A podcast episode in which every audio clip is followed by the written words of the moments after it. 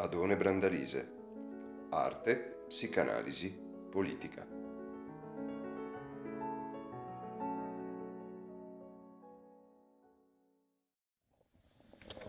sia transdivisionismo nella filosofia contemporanea.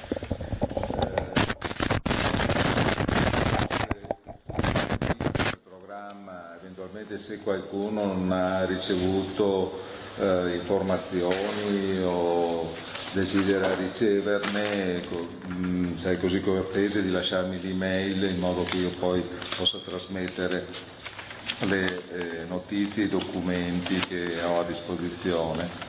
Questi incontri eh, continuano una eh, iniziativa che dura da diversi anni di ricerca e di studio sul pensiero ebraico eh, del Novecento. In passato abbiamo visto la figura di Levinas, prima di, di Rosenzweig, di Buber. E quest'anno, eh, per affrontare il tema del messianismo, eh, mh, abbiamo individuato eh, due figure, tre figure fondamentali, eh, Benjamin, eh, Taubes e eh, Levinas. Ehm, questi eh, incontri sono intervallati da eh, letture di eh, testi che hanno a che fare con i temi di volta in volta affrontati. L'altra volta il tema era Benjamin e la forza debole del Messia nel presente, che è stato affrontato da Gianfranco Bonola eh, il 27 di ottobre. Il testo collegato era eh, il frammento teologico-politico di, eh, sul concetto di storia. Uh, cioè pubblicato nel testo sul concetto di storia che è curato appunto da uh, Bonola e Ranchetti. Uh,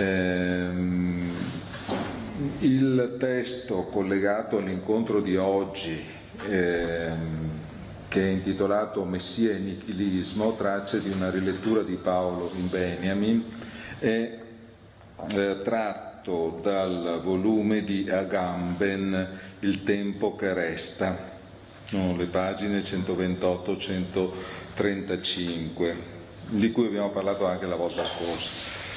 L'incontro oh, ecco, preciso che rispetto a quanto programmato questo incontro sul testo di Agamben è spostato giovedì 5 marzo dalle 16 alle 18 sempre qui al liceo Curiel. Eh, questo oh, mi dà lo spunto anche per dire due parole introduttive mh, eh, molto semplici da mh, eh, esterno appassionato diciamo, di queste tematiche, io non sono uno specialista e eh, quindi ecco, almeno dico le cose che ho pensato nel, nell'organizzare questi incontri e gli stimoli che ho ricevuto soprattutto da Gianfranco Bonola. Ecco. E, partendo proprio dal uh, uh, titolo di oggi in cui sono messi insieme queste tre componenti, Benjamin, nichilismo e San Paolo. Allora, eh, sul rapporto tra Benjamin e San Paolo, l'altra volta abbiamo detto qualcosa, eh, anche se eh, come spesso capita, e forse è, anche, è giusto che capiti, anzi può essere un segno eh, che le cose, che gli incontri che si fanno siano sono produttivi. Prima dell'incontro con Bonaola avevamo delle relative certezze che dopo l'incontro invece sono svanite. E in particolare, se vi ricordate, l'altra volta avevamo fatto riferimento ad un passo preciso di Benjamin nella seconda tesi eh, sul eh, concetto di storia, in cui c'è la frase famosa da cui è tratto anche il titolo ecco, del, primo, del, del, primo, incontro, eh, a noi e alle generazioni eh, prima di noi eh, è affidato è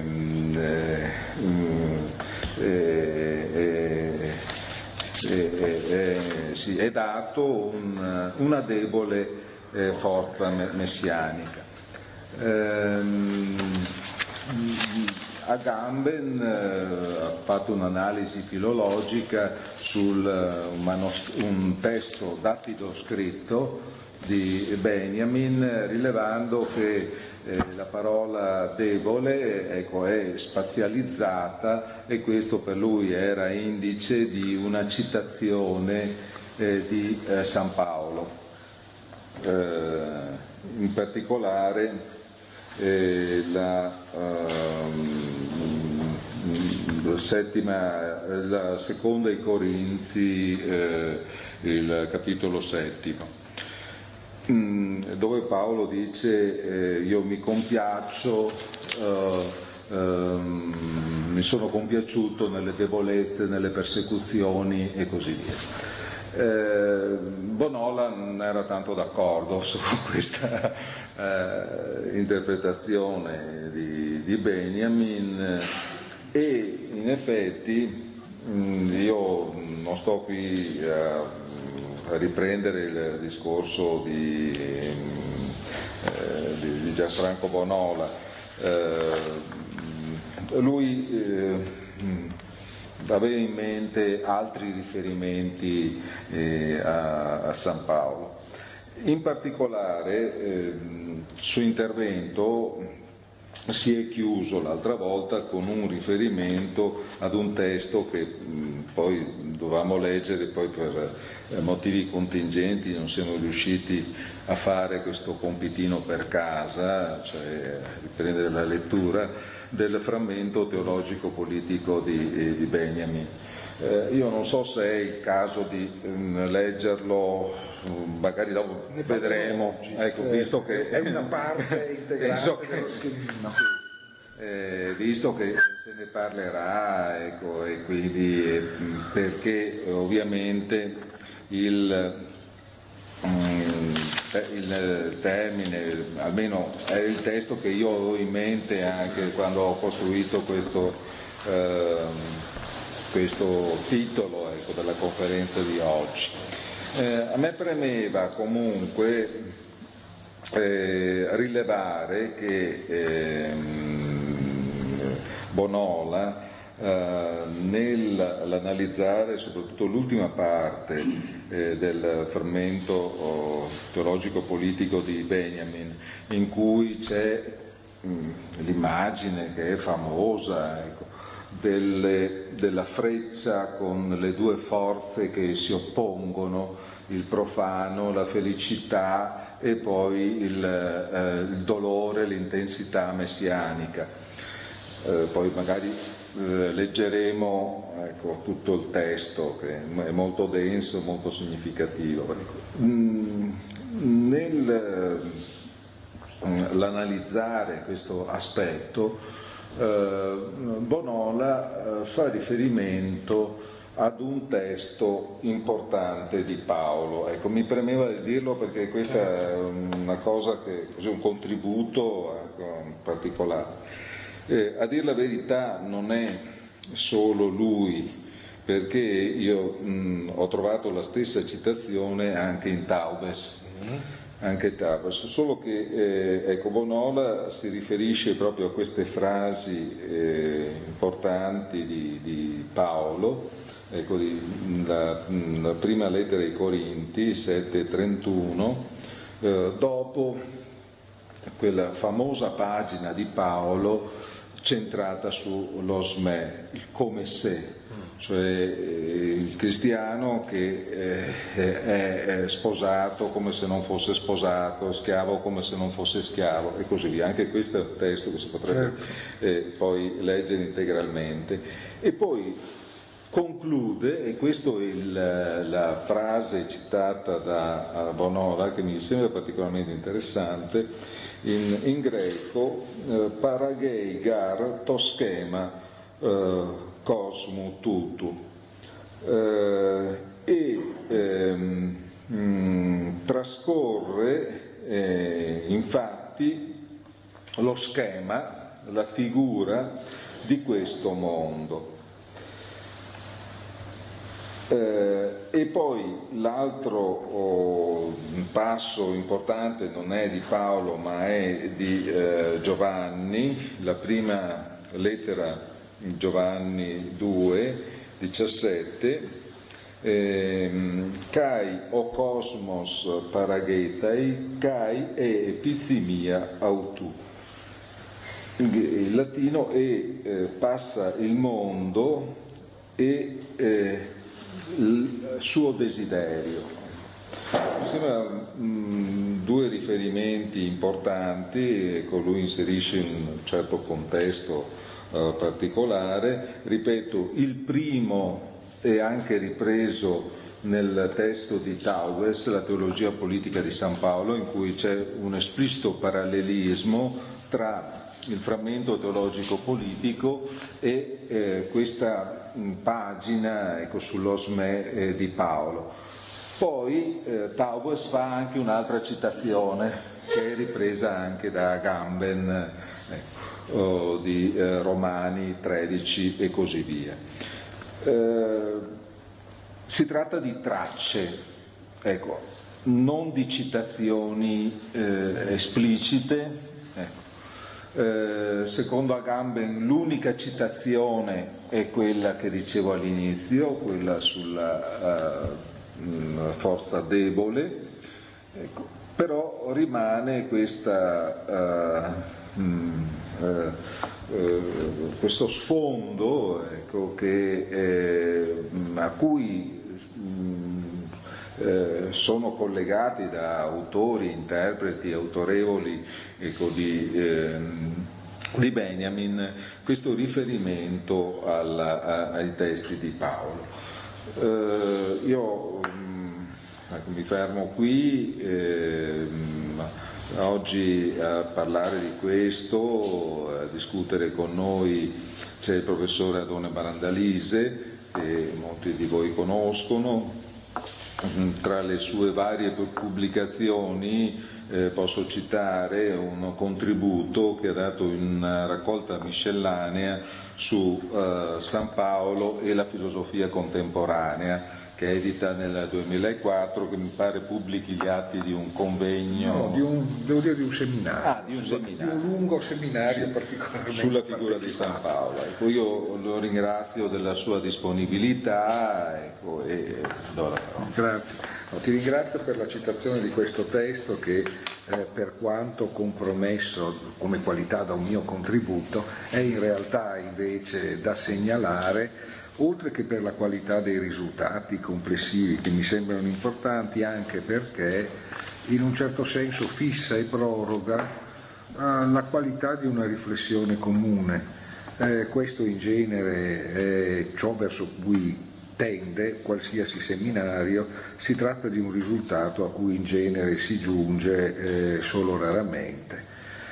Lo dico perché eh, la prospettazione dello, dell'ordine dei vostri lavori mi dà come la sensazione di inserirmi all'interno oh, di un progetto di discussione che mi trovo almeno per alcuni versi particolarmente ambientato, come dimostra anche il caso che eh, l'appuntamento che vi eravate dati con il frammento teologico politico per il momento in evaso viene, seppure in una forma ridotta rispetto alla complessità che avreste potuto garantirgli, anche dalla parte centrale del piccolo schema che mi ero in qualche modo proposto di eh, proporvi.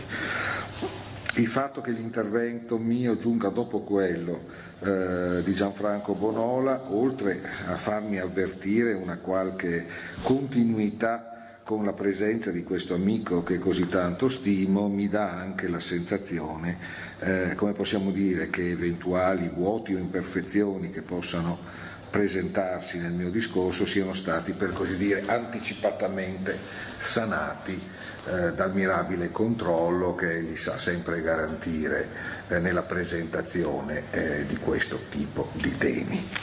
Tracce, eh, si diceva, beh, indubbiamente il termine tracce è una premessa, ma è una premessa che spero si capirà, fa parte eh, del percorso che intenderei proporvi. Tracce fa in qualche modo pensare, attraverso l'idea del rinvenimento della traccia, a un'operazione di tipo filologico in qualche modo, all'accertamento in un certo senso di una fonte. Eh, questo in parte può essere il lavoro che collegando Paolo e Benjamin eh, è possibile svolgere e eh, come appunto è stato ricordato alcuni che con anche diligenza filologica si sono mossi su Benjamin in buona parte forse l'hanno prodotto. Detto questo, peraltro, il risultato di questi stessi accertamenti, che era sorretto da un'intenzione non meramente filologica, ma in qualche modo, diciamo così, provvisoriamente ermeneutica, induce a una riflessione ulteriore, ovvero sia che i rapporti tra Benjamin e Paolo siano in realtà rapporti che vadano al di là del rinvenimento di espliciti contatti tra testi, e comportino invece una riflessione che è quella però a cui in maniera diversa Paolo e Benjamin comunque spingono sulla natura del movimento che nell'assunzione del pensiero di Benjamin e dell'effetto in qualche modo storico di Paolo forza a coniugarli. Mm? Allora, io in altri termini tendo a dire che esiste una non debole necessità che collega una riflessione sul modo in cui un riferimento a Paolo diventa ineludibile nell'orizzonte della filosofia del Novecento, con un discorso che in qualche modo situi l'operare del pensiero di Benjamin nello spazio e nel tempo che egli ha cercato, uso questo termine volontariamente, di aprire. Infatti tendo a pensare che in realtà il senso dell'operazione beniaminiana sia un'operazione che si collochi in una posizione particolarmente cruciale per l'esserci della filosofia nel nostro tempo, che tende sinergicamente con alcune altre grandi operazioni novecentesche a cercare, per così dire, una diversa disposizione del pensiero nella vita, mm? Una diversa posizione del pensiero che comporta una prospettiva diversa nel giudicare la natura di ciò che chiamiamo filosofia. E credo che questo abbia in ogni caso a che fare con un movimento che nel corso del Novecento ha fatto sì che Paolo rinvenisse come per un'ascensione dal profondo, letteralmente disgregando il tegumento delle interpretazioni che lo avevano in precedenza consegnato ad un uso, e un uso importante, nella costruzione, oltre che di altri contesti precedenti, della modernità. Ed è un movimento che da un certo punto di vista tende sempre di più a imporre una riflessione su Paolo come una riflessione che riguardi l'orizzonte della filosofia, ma più latamente l'orizzonte di quello scenario che la filosofia ha contribuito a creare, ovvero sia la rappresentazione come epoca e come principio ermeneutico della modernità. Dico allora in una forma più apoditica, ma per essere chiaro, vi sono state delle decisive interpretazioni di ciò che Paolo ha detto, decisive riscritture della sua parola che hanno cooperato in maniera importante nel produrre quelle scelte che hanno forgiato l'orizzonte categoriale della nostra modernità. Nel momento in cui questo progressivamente viene messo in questione attraverso il ritornare problema di ciò che aveva potuto apparire per molto tempo una questione risolta, il testo di Paolo.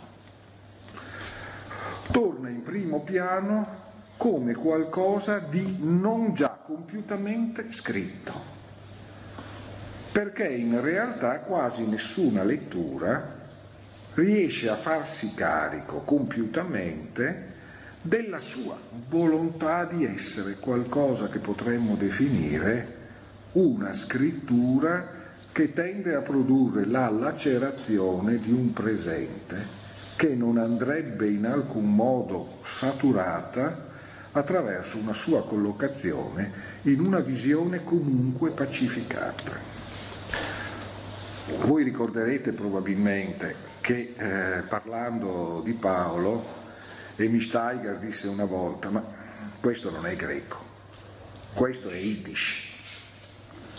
E recentemente ricordo un amico che è uno psicanalista, ma è, anche, è stato anche un coraggioso traduttore da eh, lingue greche particolarmente complicate per i grecisti, dico l'amico Ettore Perrella, che è stato tra l'altro il traduttore eroico di Gregorio Palamas, quindi un grandissimo teologo della tarda tradizione greca, tentò anni fa, senza molto successo dal punto di vista della, dell'audience, ma questo non vuol dire, una provocatoria traduzione della lettera ai Romani, che era una traduzione totalmente letterale, che conseguentemente non compiva tutte quelle forme di normalizzazione che ci rendono quei testi leggibili, dando così provocatoriamente, ripeto, la sensazione di un testo sintatticamente devastato, totalmente mosso e difficilmente quindi riconducibile per un effetto parola-contesto ad un esito di normalizzazione, eh, come possiamo dire, del movimento magmatico del senso eh, in esso contenuto un'operazione certo non filologica, però devo dire artisticamente evocativa. Insomma, se mi si passa un'immagine che forse può essere semplicemente suggestiva, credo che si potrebbe recuperare uno spunto caro ad Agamben, che in una prospettiva che è abbastanza congeniale in parte a cose che io adesso tenterò di dirvi, tendeva a sostenere che cosa che in qualche modo emergeva ovunque in Benjamin era il coglimento dell'esistenza di una, lo dico così sinteticamente, di una continuità di interazioni tra le cose che le tradizioni ricordano e quelle che le tradizioni obliano. Mm? Tutto ciò che sembra in qualche modo perso, cancellato, continua ad avere un rapporto con ciò che a noi sembra in luce. E non è un caso, come possiamo dire, che i conti che noi facciamo tenendo assieme come se fossero tutti pezzi del puzzle, gli aspetti emersi, puntualmente si dimostrino caduti, perché non tengono conto di una fisiologia molto più ampia.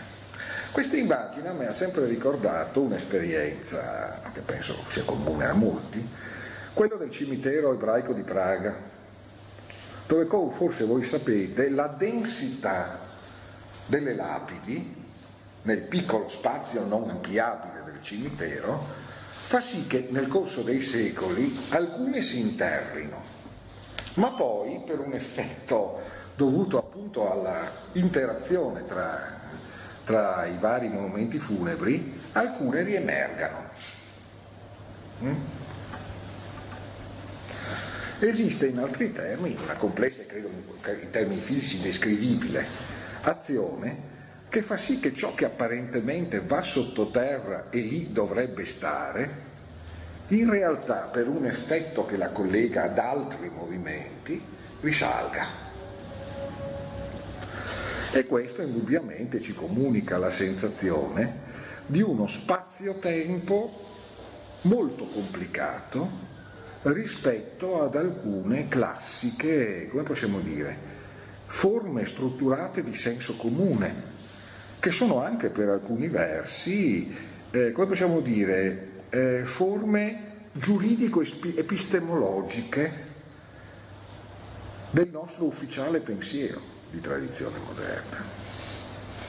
Ecco, da un certo punto di vista, io avvertirei in questo l'opportunità di ricercare tracce pauline in Paolo, pauline in Benjamin, cioè nel fatto che in realtà San Paolo viene risucchiato verso il presente della nostra riflessione dal venire in questione di tutto ciò che in precedenza lo ha collocato, lo ha inserito lungo, all'interno di un segmento orientato verso un telos. E già qui è in una forma facile, si potrebbe istituire un primo rapporto con eh, Benjamin, perché se c'è una via per leggere le tesi di filosofia della storia, sicuri di non sbagliare, ma certo restando ancora molto al di qua di ciò che quel testo può effettivamente dare, è di decidere che le tesi di filosofia della storia sono una radicale critica dello storicismo. Ovviamente. Certo, le tesi di filosofia della storia sono questo, ma forse Paolo potrebbe proprio aiutare a capire come per essere questo siano soprattutto qualcos'altro, forse ancora di più importante. A questa altezza segnalo, lamentandomi che anche problemi anche di tempo, credo, non consentano di orchestrare una rete di riferimenti a tutta una serie di esperienze di pensiero che nel corso di questi anni hanno materiato una riflessione su Paolo di eventi di una certa importanza, quindi faccio riferimento per questa volta, poi l'abbandonerò anche se si potrebbe citare più volte, a Gamben, eh? Definitiva, perché eh, tutto sommato oh, direi che in Agamben noi abbiamo il coglimento di come la presenza di Paolo in uh, Benjamin sia la presenza di ciò che impone al pensiero di tentare di collocarsi in una posizione che da sempre gli sembra vietata, ovvero sia la posizione del presente.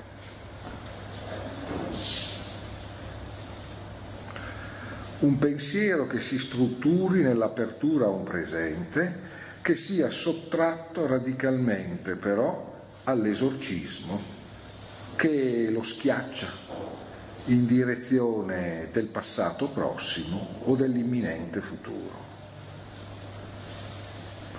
Ciò che nella tesi di filosofia della storia, dopo ci andremo analiticamente, eh, sia chiaro, anche se non, non mettendoci tutta la notte, eh, comporta l'assunzione della nozione di rivoluzione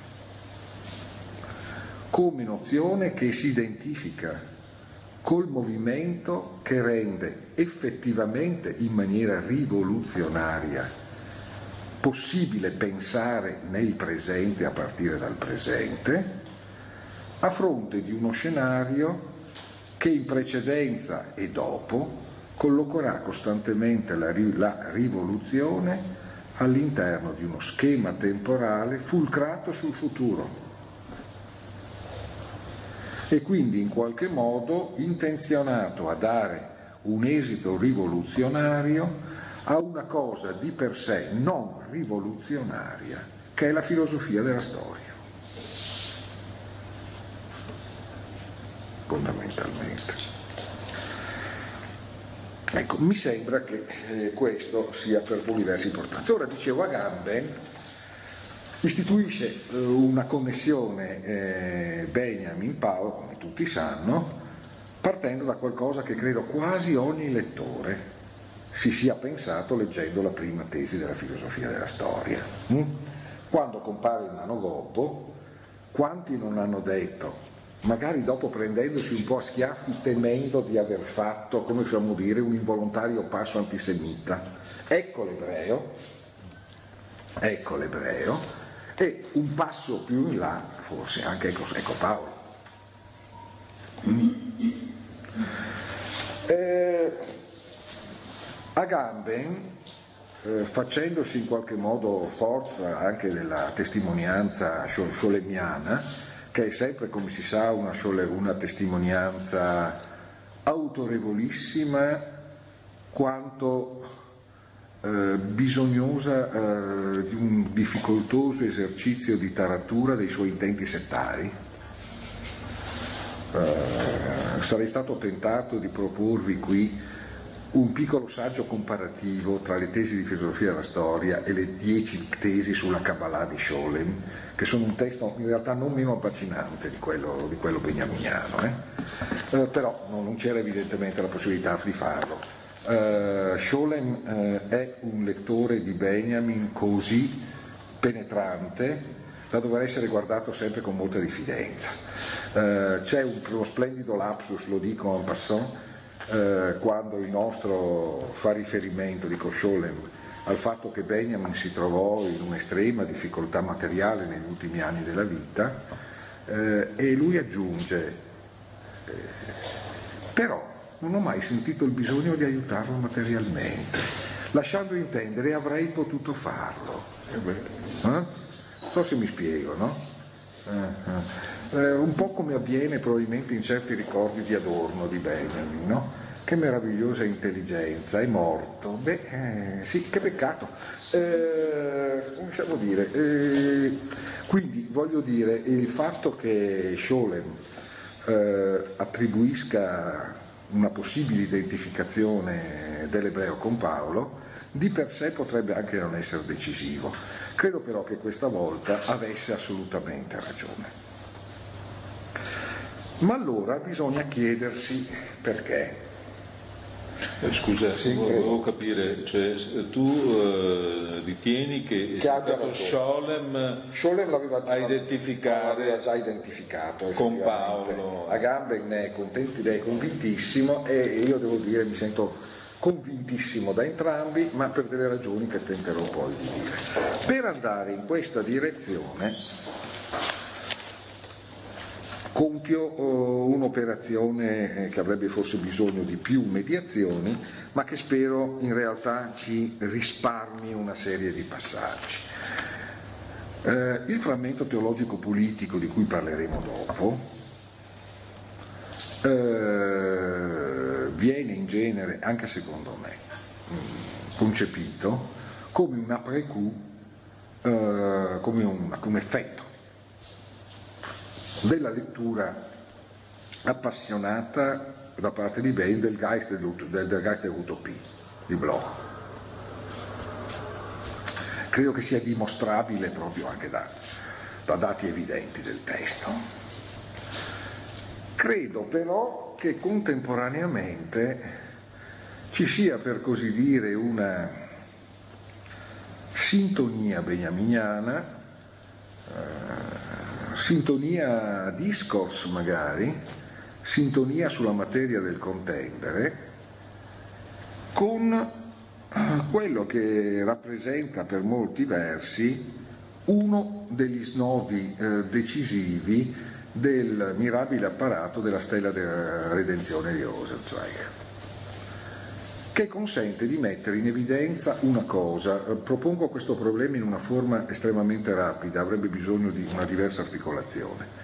Il rapporto ebraismo-cristianesimo dal punto di vista di ciò che questo significa per l'esito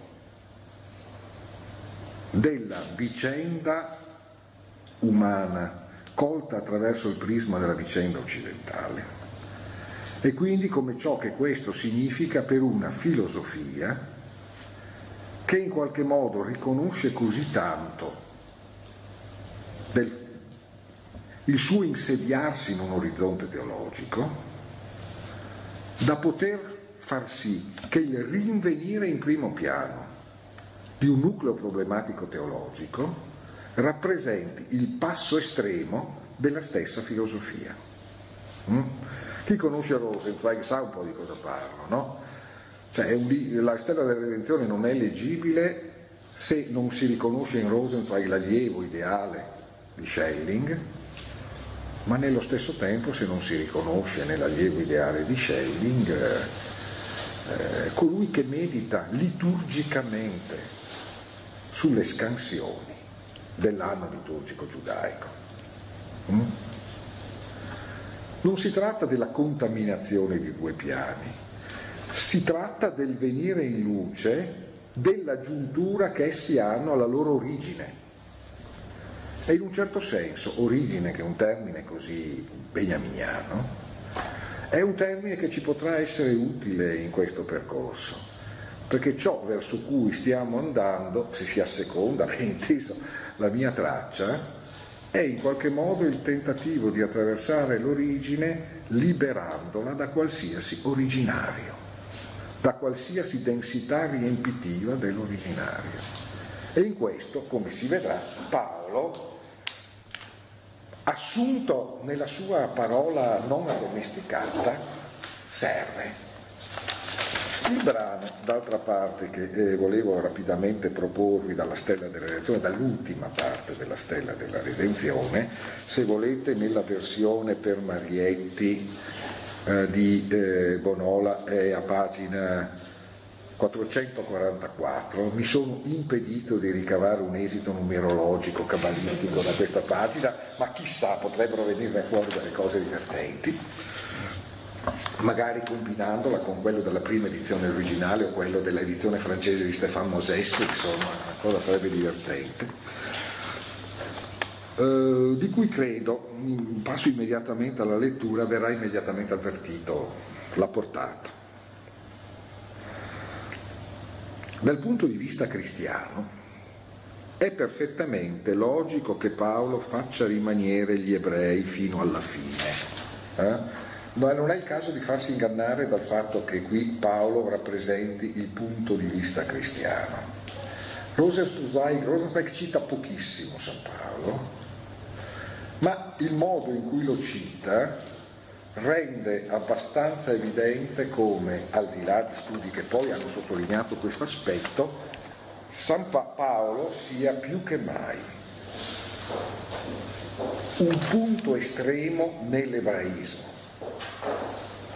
e come vedrete il brano, eh, chiedo scusa, avrei una necessità, eh, come possiamo dire, sto venendo illuminato da una forza che tra poco mi renderà visionario, allora chiedo scusa.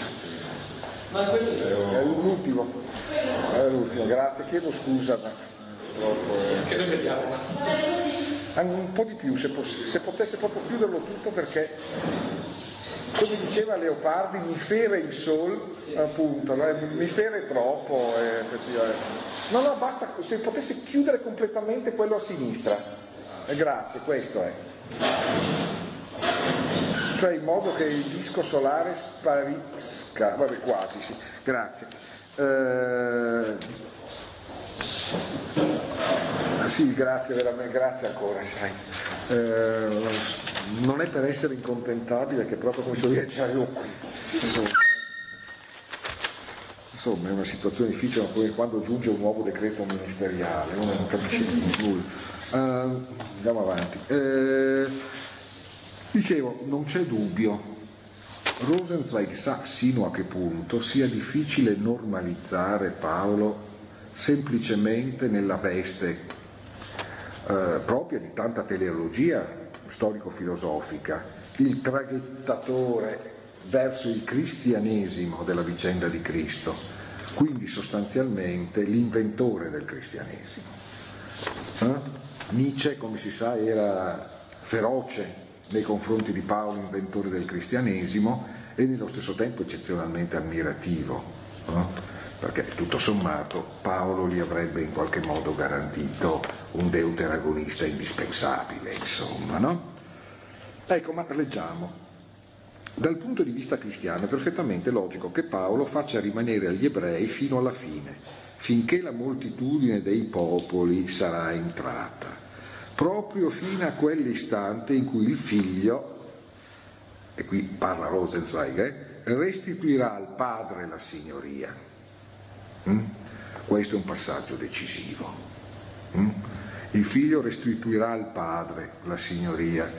Eh, questa è indubbiamente una posizione che in un certo senso in Rosenzweig marca l'ebraismo mm?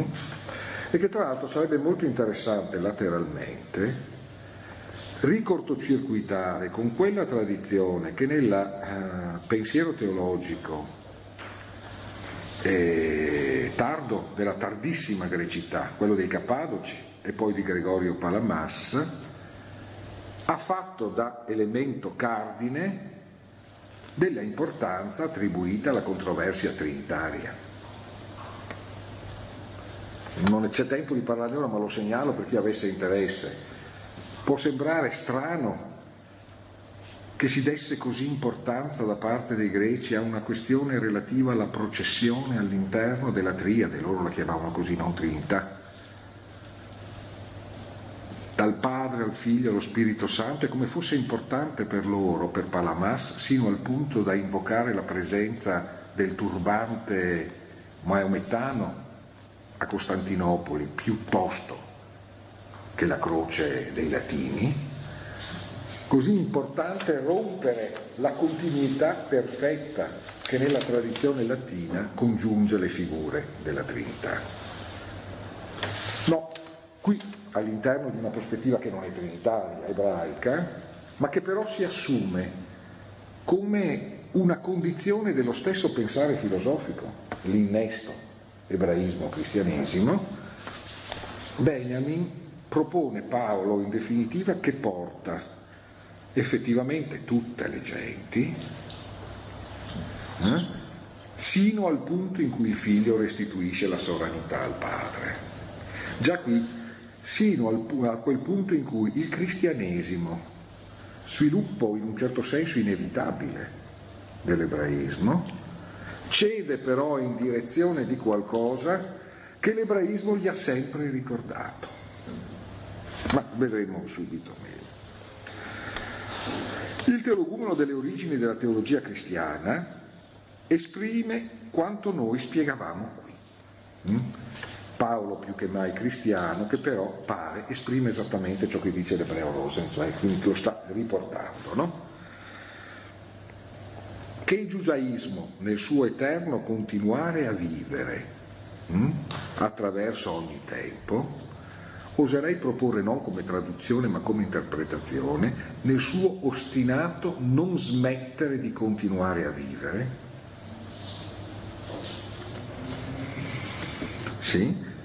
Il giudaismo che viene attestato nell'Antico Testamento e che vivendo gli rende testimonianza a sua volta è il nucleo unico dalla cui brace vengono invisibilmente nutriti i raggi che resi visibili e molteplici nel cristianesimo, irrompono nella notte del premondo e dell'inframondo pagano. Mm? Il nucleo dalla cui, brace, dalla cui brace escono dei raggi, è chiaro, stiamo in realtà, lo si vedrà subito dopo, parlando dello sterno, parlando esattamente della stella. Eh? Nella stella della redenzione, voi dovete immaginarvi, e so anche soluzioni grafiche in, in Rosenzweig, proprio il Magen David, no? cioè quello che in realtà noi chiamiamo, sarebbe Magen, lo scudo di Davide, no? in definitiva, ma che è anche la stella. Hm? Quindi sostanzialmente gli ebrei, che sono il cuore bruciante della stella della redenzione, i cui raggi si innervano dappertutto nel mondo, per quale tramite? Attraverso il cristianesimo, evidentemente, no? Davanti a Dio dunque entrambi, ebreo e cristiano, sono lavoratori intenti a una stessa opera. Egli non può fare a meno di nessuno dei due. Passaggio successivo che dopo vorrei venisse tenuto presente appena passeremo a leggere il frammento teologico politico. Tra i due egli ha posti di amicizia in ogni tempo e tuttavia li ha legati l'uno all'altro reciprocamente nel modo più stretto. Allora, ebrei e cristiani lavorano assieme, all'interno di una stessa opera. Questo lavorare assieme ha l'aspetto di una inimicizia inevitabile, un contrasto radicale. Eh? Però questo contrasto radicale li lega in una forma strettissima. Perché? Perché questo contrasto radicale è tutt'uno col loro essere ciascuno se stesso. È come se dicesse è quasi impossibile, anzi è impossibile riconoscere il destino del cristianesimo e il destino dell'ebraismo e quindi l'essenza dell'uno dell'altro, separandoli. E quindi essi operano all'interno di una stessa opera, però confliggendovi e soprattutto, come anche credo si possa ricavare da quanto segue, divergendo.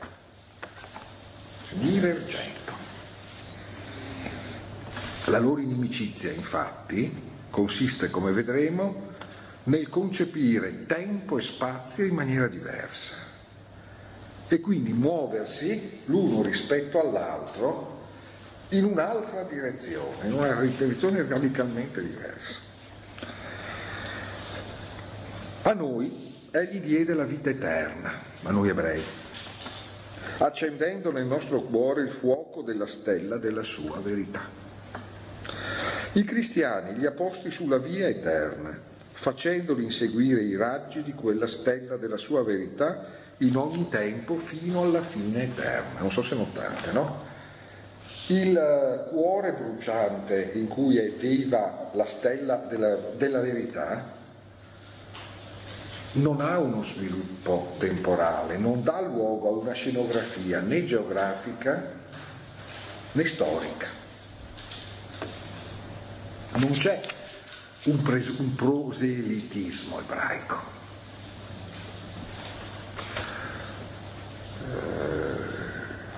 e non c'è un'immaginazione geografica che produca confini. Ci sarà casomai la diaspora ebraica, così quasi allegorizzata nelle vibrazioni delle singole pagliuzze luminose della Shekinah peregrina nel mondo. E non ci sarà storia, ovvero sia l'essenza della vita che gli ebrei rappresentano non si darà a cogliere in un senso nella forma di uno sviluppo storico. Questa cosa la fanno, ma non è un'accusa, è inevitabile che sia così. È inevitabile per chi? Per chi si trovi ad essere oggi, l'oggi di Rosenzweig, filosofo e teologo assieme, perché non se ne può fare a meno se si vuole essere una delle due cose. Eh? Se si vuole essere filosofo e teologi assieme, perché non si è filosofo senza essere teologo, non si è teologo senza essere filosofo, bisogna assumere la relazione tra ebraismo e cristianesimo.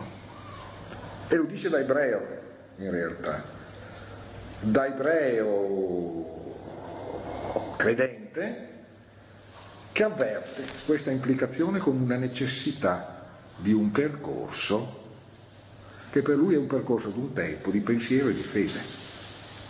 A proposito, Gershom Scholem, eh, orazione funebre alla morte di Rosenzweig.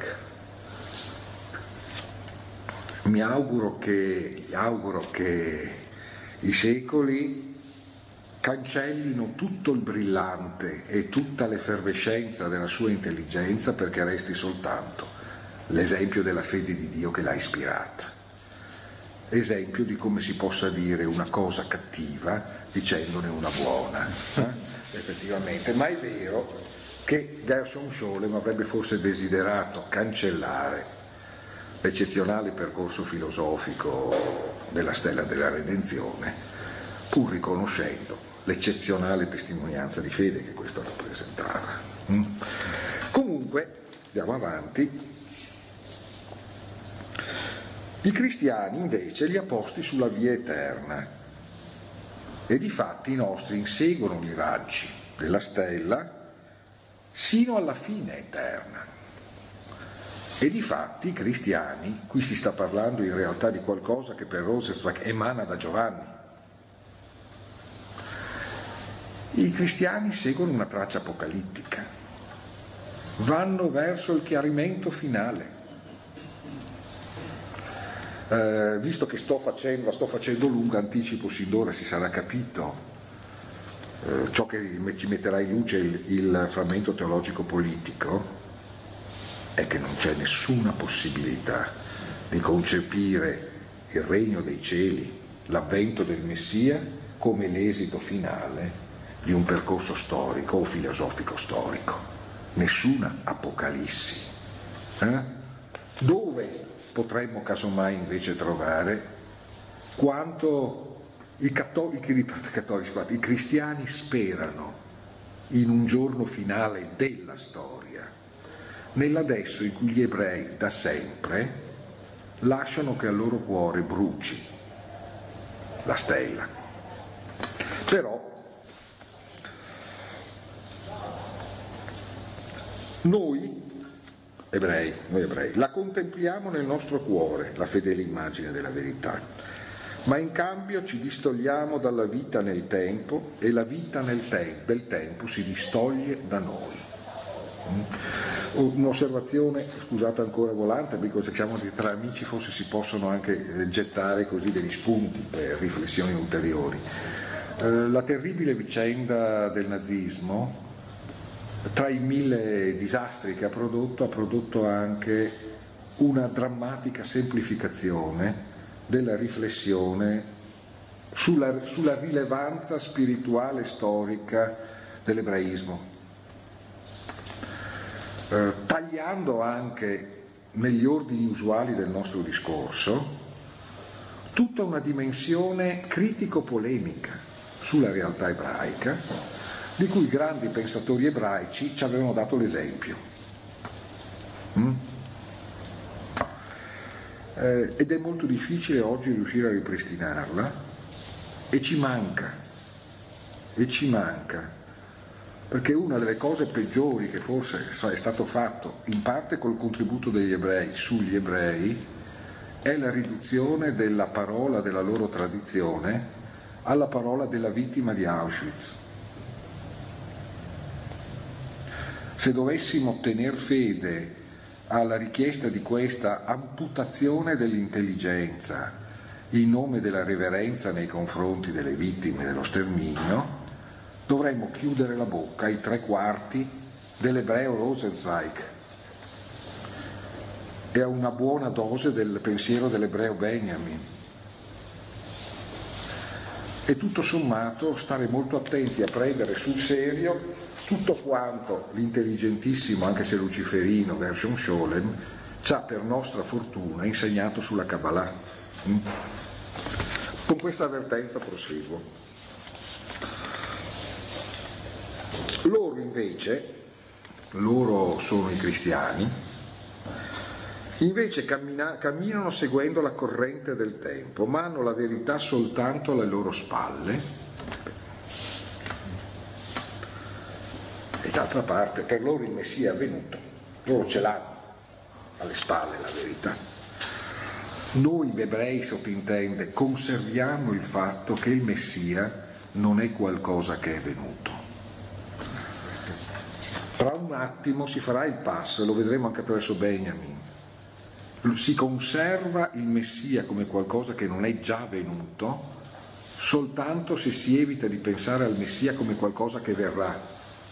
Il Messia non è venuto né verrà, viene. Viene. Ma non è venuto né verrà.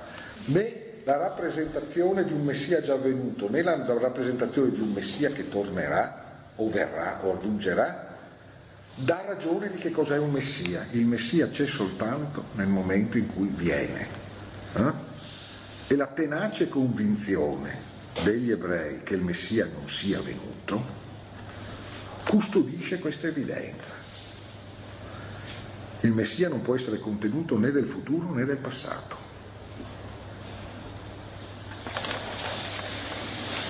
Andiamo, sto quasi per concludere questa prima lettura. No? Vengono, è vero, guidati da essa i cristiani, dalla stella, poiché seguono i suoi raggi, ma non la vedono con i loro occhi. La verità, la verità intera non appartiene quindi né a loro né a noi. Infatti, anche noi che la portiamo, è vero, dentro di noi, se la vogliamo però vedere, dobbiamo tuffare lo sguardo innanzitutto nel nostro intimo. E qui noi vediamo sì la stella, ma non i raggi. E la verità intera dovrebbe comprendere non solo il fatto di vedere la sua luce, ma anche ciò che da lei viene illuminato. Loro invece sono destinati a vedere in ogni tempo ciò che è illuminato, ma non la luce. Mm? Non si può quindi vedere in ogni tempo ciò che è illuminato, ovvero si può vedere in ogni tempo ciò che è illuminato, ma non si può vedere la luce. O se si vede la fonte della luce, questa luce non illumina più niente, illumina solo se stessa. Cosa vuol dire fondamentalmente? Che l'idea di saldare la luce e lo spazio illuminato nella luce in qualcosa che possa essere complessivamente visto è una terribile e colpevole ingenuità. Qui abbiamo alla radice quella che possiamo definire in Benjamin la passione per il discontinuo. Se ci pensate in Benjamin, a cominciare dall'opposizione storico-collezionista, no? il collezionista buono perché sa che la sua collezione sarà sempre mancante, a fronte dello storico che ha deciso che tutti i fatti importanti sono stati indicati e hanno avuto un senso in una rappresentazione complessiva. Qual è la differenza? La passione per il non finito? No. Il fatto è che se ci si colloca nella posizione dell'adesso, non c'è completezza perché non possiamo compiere quell'operazione consistente e su un altro terreno Heisenberg l'aveva a suo modo detto, consistente nel dimenticare che quando osserviamo qualcosa siamo lì ad osservarla noi, che la modifichiamo osservando e soprattutto che se decidiamo che stiamo osservando tutto, non riusciamo a collocarci noi dentro. Il tutto finto che noi pretendiamo di vedere, ma non è allora il tutto finto del pensiero quando pensa di poter coincidere con il pensiero puramente pensato. Questo è uno snodo che attraverso Benio, attraverso Rosenzweig, il pensiero del Novecento mette in evidenza. Vi è un radicale scarto tra il pensiero e il pensiero pensato. E nel momento in cui non si sappia balzar fuori nel presente incontenibile nel pensato, dal pensiero pensato, i nostri rapporti con il nostro pensato diventano dei rapporti equivoci. Si potrebbe, ma qui non c'è nessuna certezza, ricordare che nella lettera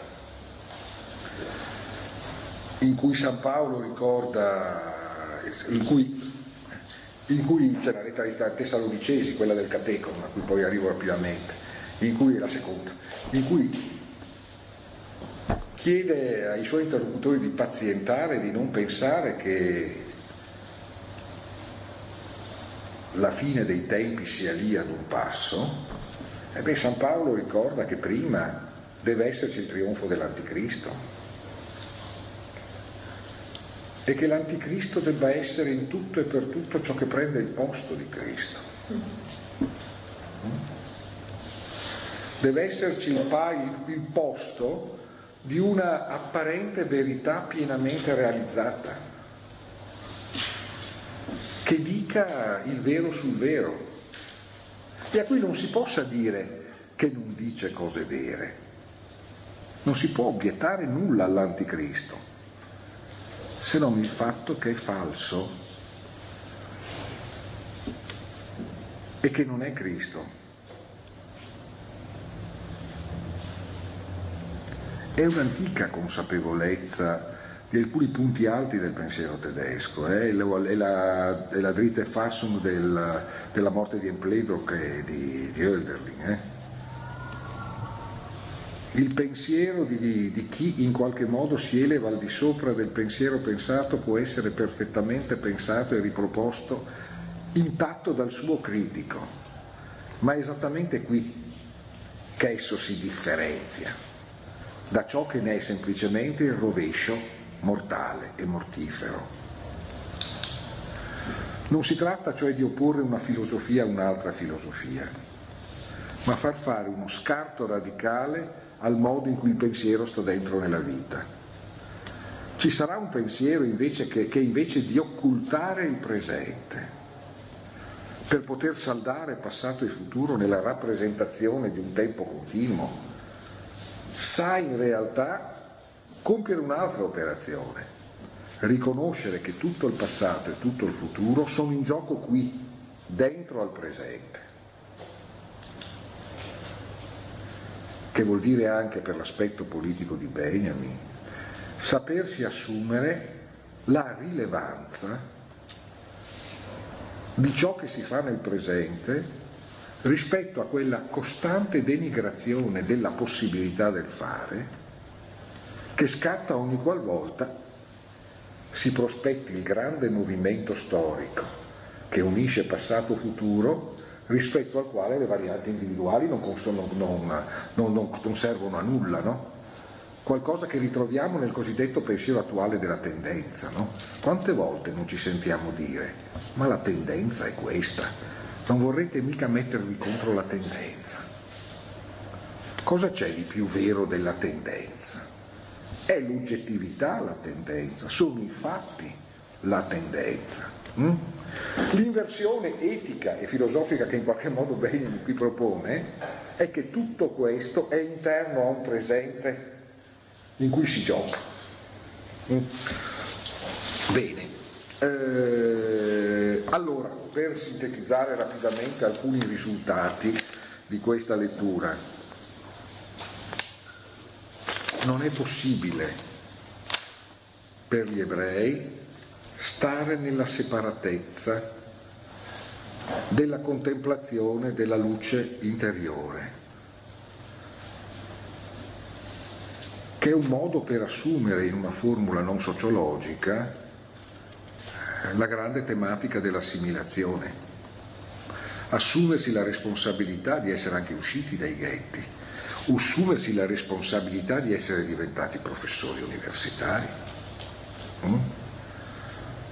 assumersi la responsabilità del fatto che non è possibile chiudere gli occhi sulla relazione necessaria che si instaura tra destino degli ebrei e destino dei cristiani.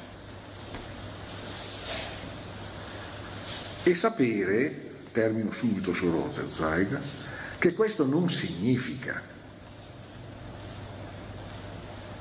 che alla fine, alla fine delle fini, gli ebrei dovranno convertirsi. Ma sapere che alla fine delle fini c'è qualcosa, questo era il pensiero di Rosenzweig, che è l'evidenza dell'ulteriorità della vita a qualsiasi sua giustificazione. L'ulteriorità cioè della vita qualsiasi senso della vita che venga alla fine svelato.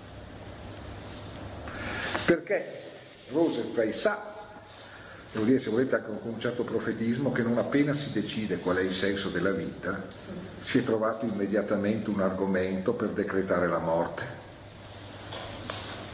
E quindi sostanzialmente, in una direzione che sarà di Benjamin, capisce quale possa essere la faglia, il fallo dell'umanesimo, quello di produrre un'immagine del senso della vicenda umana che legittimi la potatura di tutto ciò che non è coerente con questa rappresentazione. Quando avete deciso cos'è veramente un uomo, avete trovato la ragione per ammazzare tre quarti dell'umanità che non ci sta mai dentro a quello che è veramente un uomo. Se mi permettete la battuta, non ne farò altre, proiettate questa cosa sui discorsi correnti sull'integrazione per ciò che riguarda i nostri amici immigrati. Mm? Quanti pezzi di corpo, di mente devono tagliarsi prima di essere giudicati integrabili a un particolare modello di umanità che sarebbe l'umanità italiana. Vabbè, ma comunque trascuriamo. Bene, quindi io tenderei a ritenere che questo palinsesto eh, rosenzweigiano, nel quale emerge la necessità di un oltrepassamento, di un implesso storia-filosofia, nel senso del coglimento di un altro tempo che può essere in qualche modo offerto eh, da ciò che veramente comporta pensare distante messianico, pensare realmente il Messia, o se vogliamo pensare in una prospettiva in cui, in cui ciò che è Messia non sia frainteso, entri assieme a Bloch in un certo senso nelle premesse del eh, frammento teologico politico. Lo dico questo al di là, ben inteso, di aspetti filologici. Eh? Benjamin probabilmente del frammento teologico-politico, cioè parla di Benjamin del frammento teologico-politico, lo Stern probabilmente non lo conosceva, ovviamente anche per motivi cronologici, no? però non è detto che non conoscesse per eh, via acusmatica eh, ciò, che era, ciò che Rosenzweig aveva propagato a partire dall'Urzelle del 17, la lettera di Ehrenberg, insomma. Ecco. E in ogni caso sono i temi che in qualche modo risultano palesemente interagenti, a cominciare da quella collaborazione attraverso la discordia e la diversità di direzioni, che è una grande diversità di direzioni, perché tenete presente, l'ebreo si concentra intensive nella presenza nel cuore della stella, mentre invece il cristiano si diffonde sul, nel mondo, nello spazio e nel tempo. Quindi sono due direzioni, che non sono due diverse direzioni nello spazio e nel tempo. Sono due direzioni che mettono radicalmente in questione il rapporto con lo spazio e col tempo. Quello dell'ebreo è una direzione oltre lo spazio e il tempo.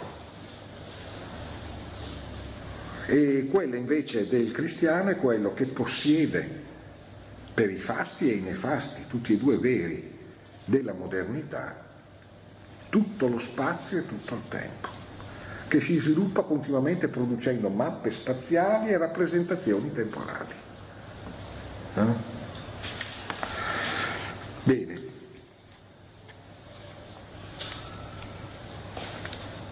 Leggiamo, oh, passiamo rapidamente al, al frammento teologico politico. Eh, quanto posso andare avanti? 10 Sì, sì, d'accordo. Eh, Spero che alcune cose che ho detto a ridosso di Rosenzweig possano servire adesso per...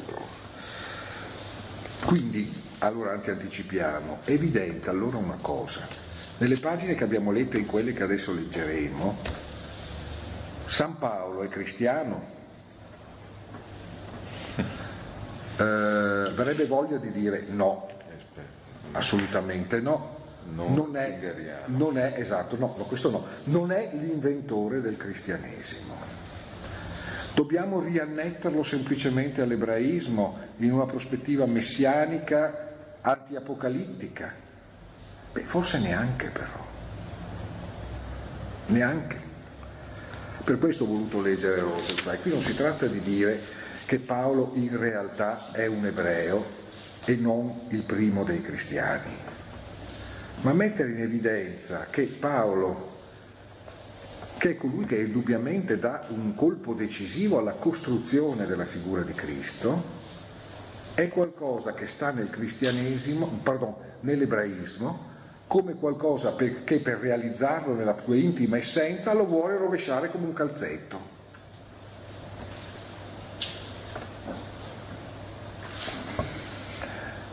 E che conseguentemente è esattamente l'impossibilità per l'ebreo di restare nell'ebreo come deposito identitario, come pura continuità con il passato.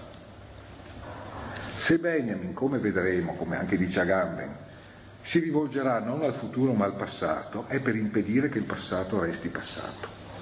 Questa è la chiave, delle, lo sapete, delle tesi di filosofia della storia. Il passato non è lì, il passato non è giacente.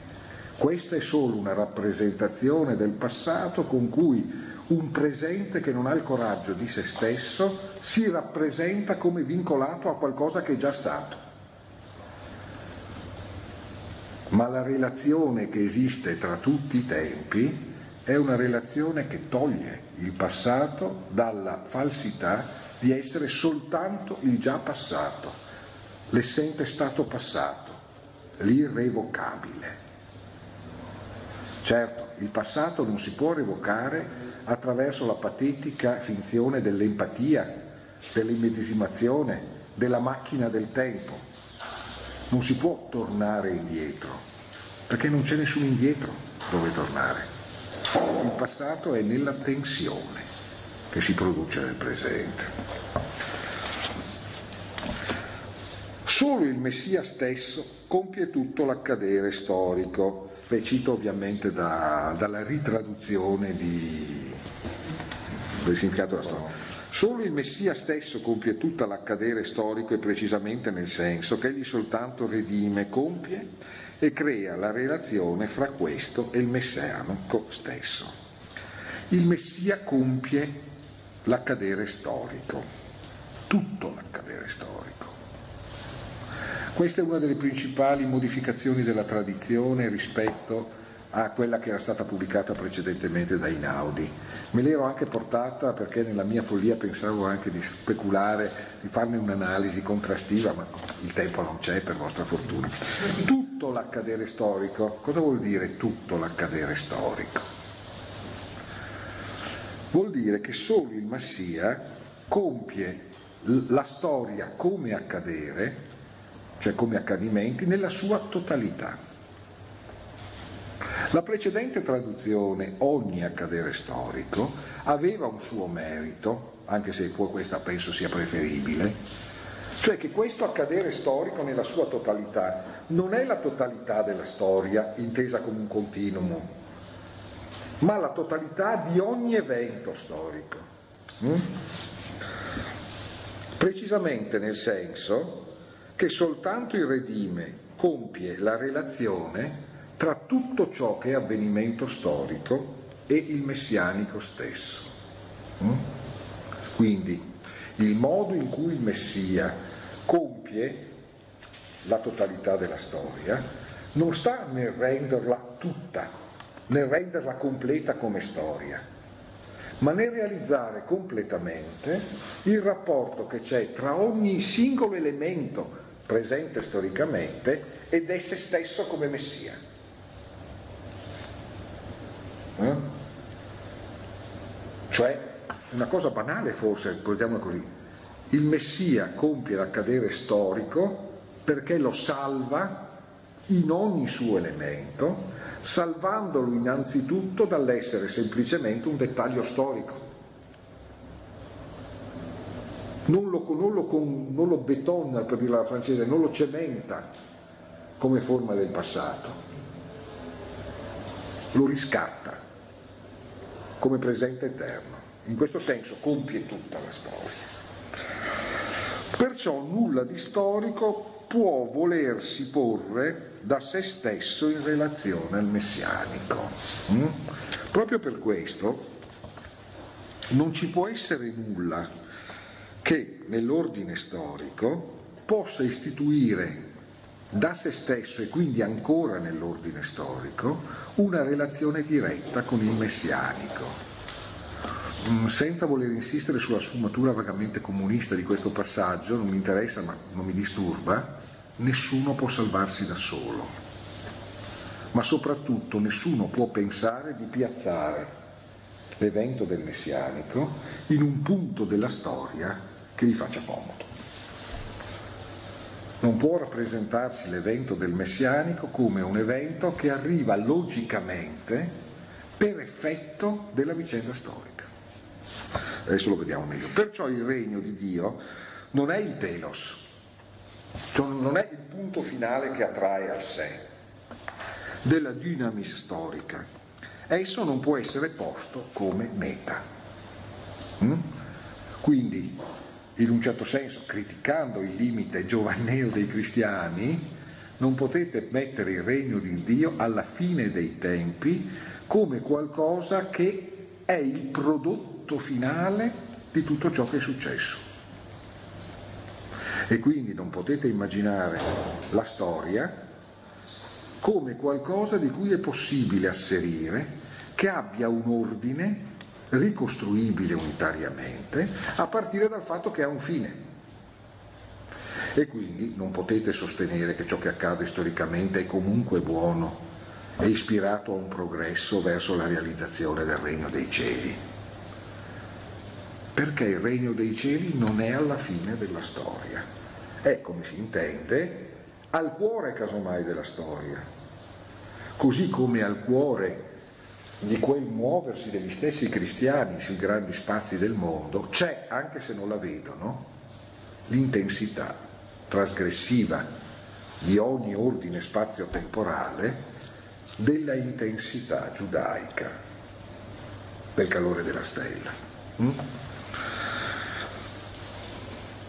Quindi dal punto di vista storico esso non è la meta ma la fine, perciò l'ordine del profano non può essere costruito guardando all'idea del regno di Dio, perciò la teocrazia non ha alcun senso politico, ma unicamente un senso religioso. Aver negato con la massima insensità il significato politico della teocrazia è il più grande merito del Geist der Utopie di Bloch. Vabbè, questo ci serve anche, come si sa, adattare, a collocare il frammento e sin qui una cosa abbastanza semplice, cioè l'ordine del profano, cioè l'ordine mondano, non può essere costruito pensando che la costruzione dell'ordine mondano sia la realizzazione in terra dell'ordine divino. Cioè non c'è nessuna possibilità di tradurre l'ordine terreno nella pura e diretta manifestazione dell'ordine divino. Mm? Questo da un certo punto di vista mi accorgo di essermi dilungato molto e quindi che tutta una serie di passaggi dovranno essere sacrificati.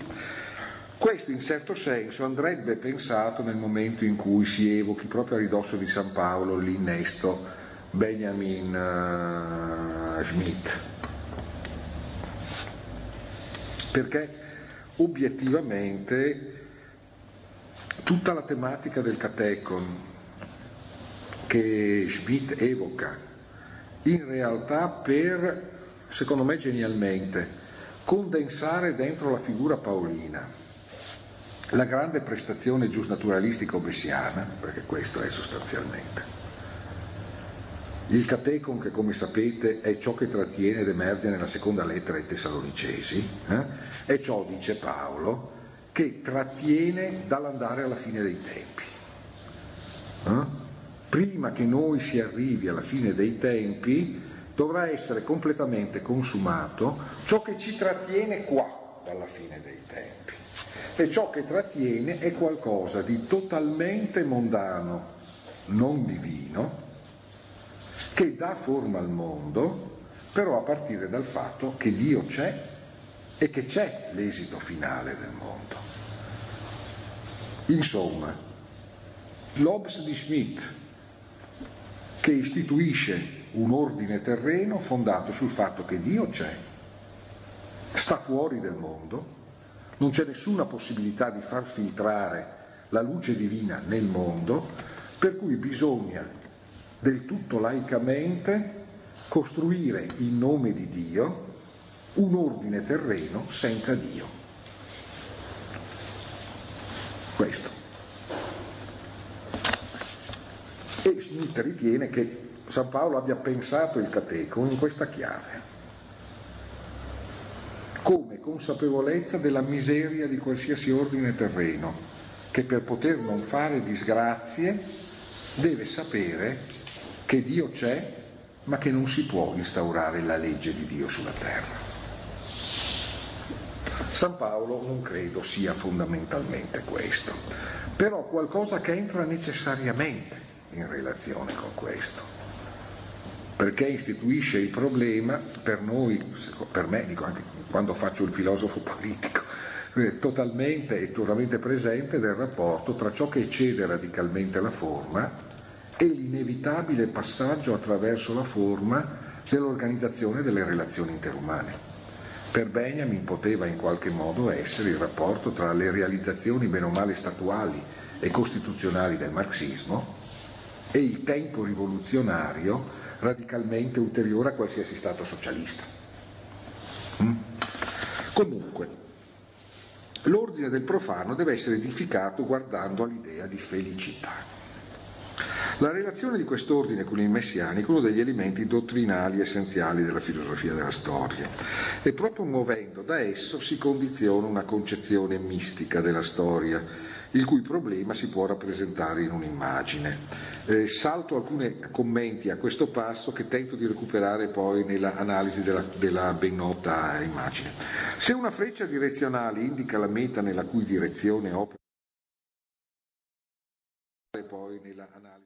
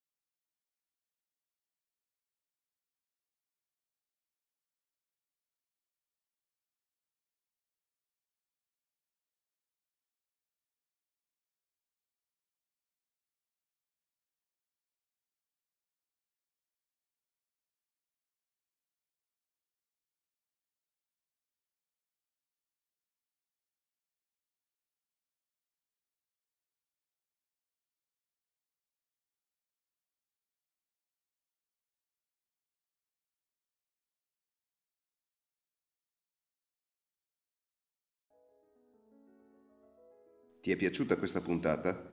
Segui gli aggiornamenti del podcast Adone Brandalise su Spotify e la pagina Facebook Adone Brandalise Teoria della letteratura. Alla prossima!